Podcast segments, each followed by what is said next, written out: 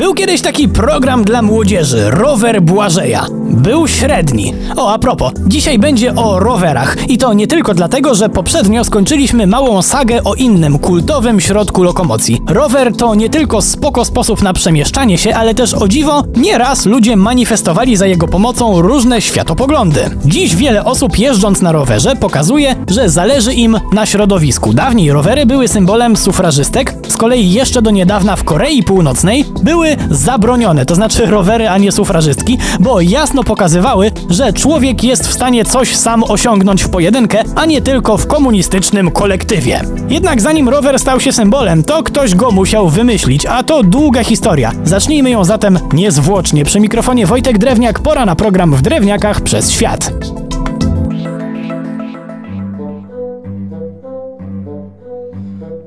Bez wdawania się w zbędne, skomplikowane definicje, rower to pojazd napędzany siłą ludzkich mięśni, a historia tych wynalazków sięga aż XVI wieku. Sam cesarz Niemiec Maksymilian I miał nie lada furę w postaci zaprzęgu, który do poruszania się nie potrzebował koni. Potrzebował za to kilku zamkniętych we wnętrzu krzepkich gości machających korbami napędowymi. No ale z zewnątrz efekt robiło to na bank. Bardzo ważny w tej historii jest rok 1685, w którym to pewien zegarmistrz z Norymbergi stworzył trzykołowy pojazd będący pierwowzorem dzisiejszych wózków inwalidzkich. Otóż pan Stefan Farfler miał niestety sparaliżowane nogi i żeby się poruszać skonstruował właśnie taki fotel osadzony na trzech kołach. Przed siedzącym znajdowała się korba, która systemem przekładni napędzała nie, nie koła z tyłu, a to jedno z przodu. Działało? Działało, ale nie da się ukryć, że nijak nie przypominało to roweru. Pierwszy jednoślad tego typu stworzył dopiero w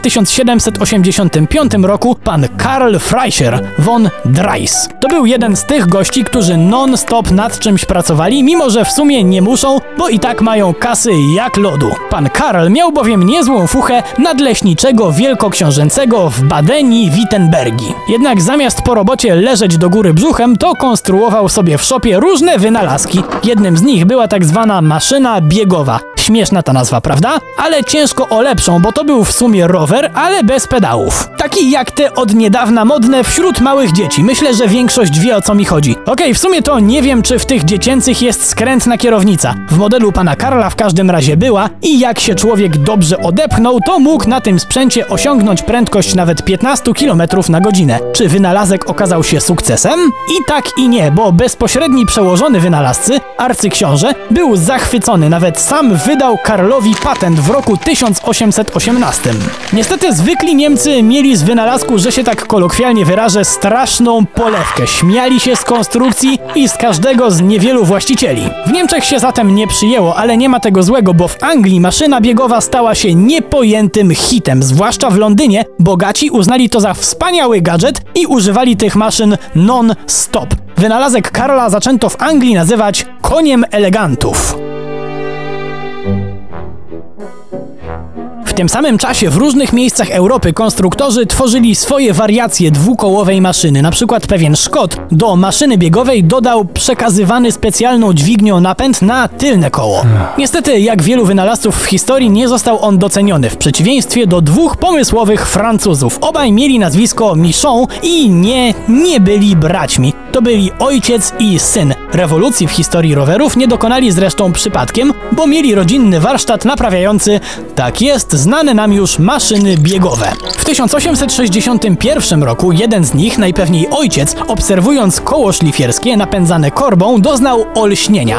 Uznał, że przecież w coś takiego można wyposażyć maszynę biegową. Panowie zabrali się do roboty. Najpierw przedłużyli oś przedniego koła, a potem wygięli ją w kształt dwóch korb. Tak jest, stworzyli pedały i konstrukcję, która do dzisiaj jest spotykana w dziecięcych rowerkach trzykołowych. Krótko mówiąc, nogi napędzały przednie koło, które pomysłowi Francuzi powiększyli, żeby jednym ruchem można było przebyć większą odległość. Siodełko umieścili w wygodnym miejscu nad ramą i tak oto powstał welocyped, rewolucyjna konstrukcja, która podbiła wystawę światową w Paryżu w 1867 roku. Na tej wystawie, jak na Światowe Expo przystało, było wiele osób z zagranicy, w tym pewien Anglik, który postanowił ten pomysł sobie przywłaszczyć. Gość nazwiskiem Turner kupił jeden z egzemplarzy, po czym pokazał go swojemu wujkowi, właścicielowi wytwórni maszyn do szycia i powiedział: Dawaj wujek, takie coś będziemy robić. To jest teraz modne. Anglicy dokonali jednak kilku zmian, po części, żeby uczynić konstrukcję lepszą,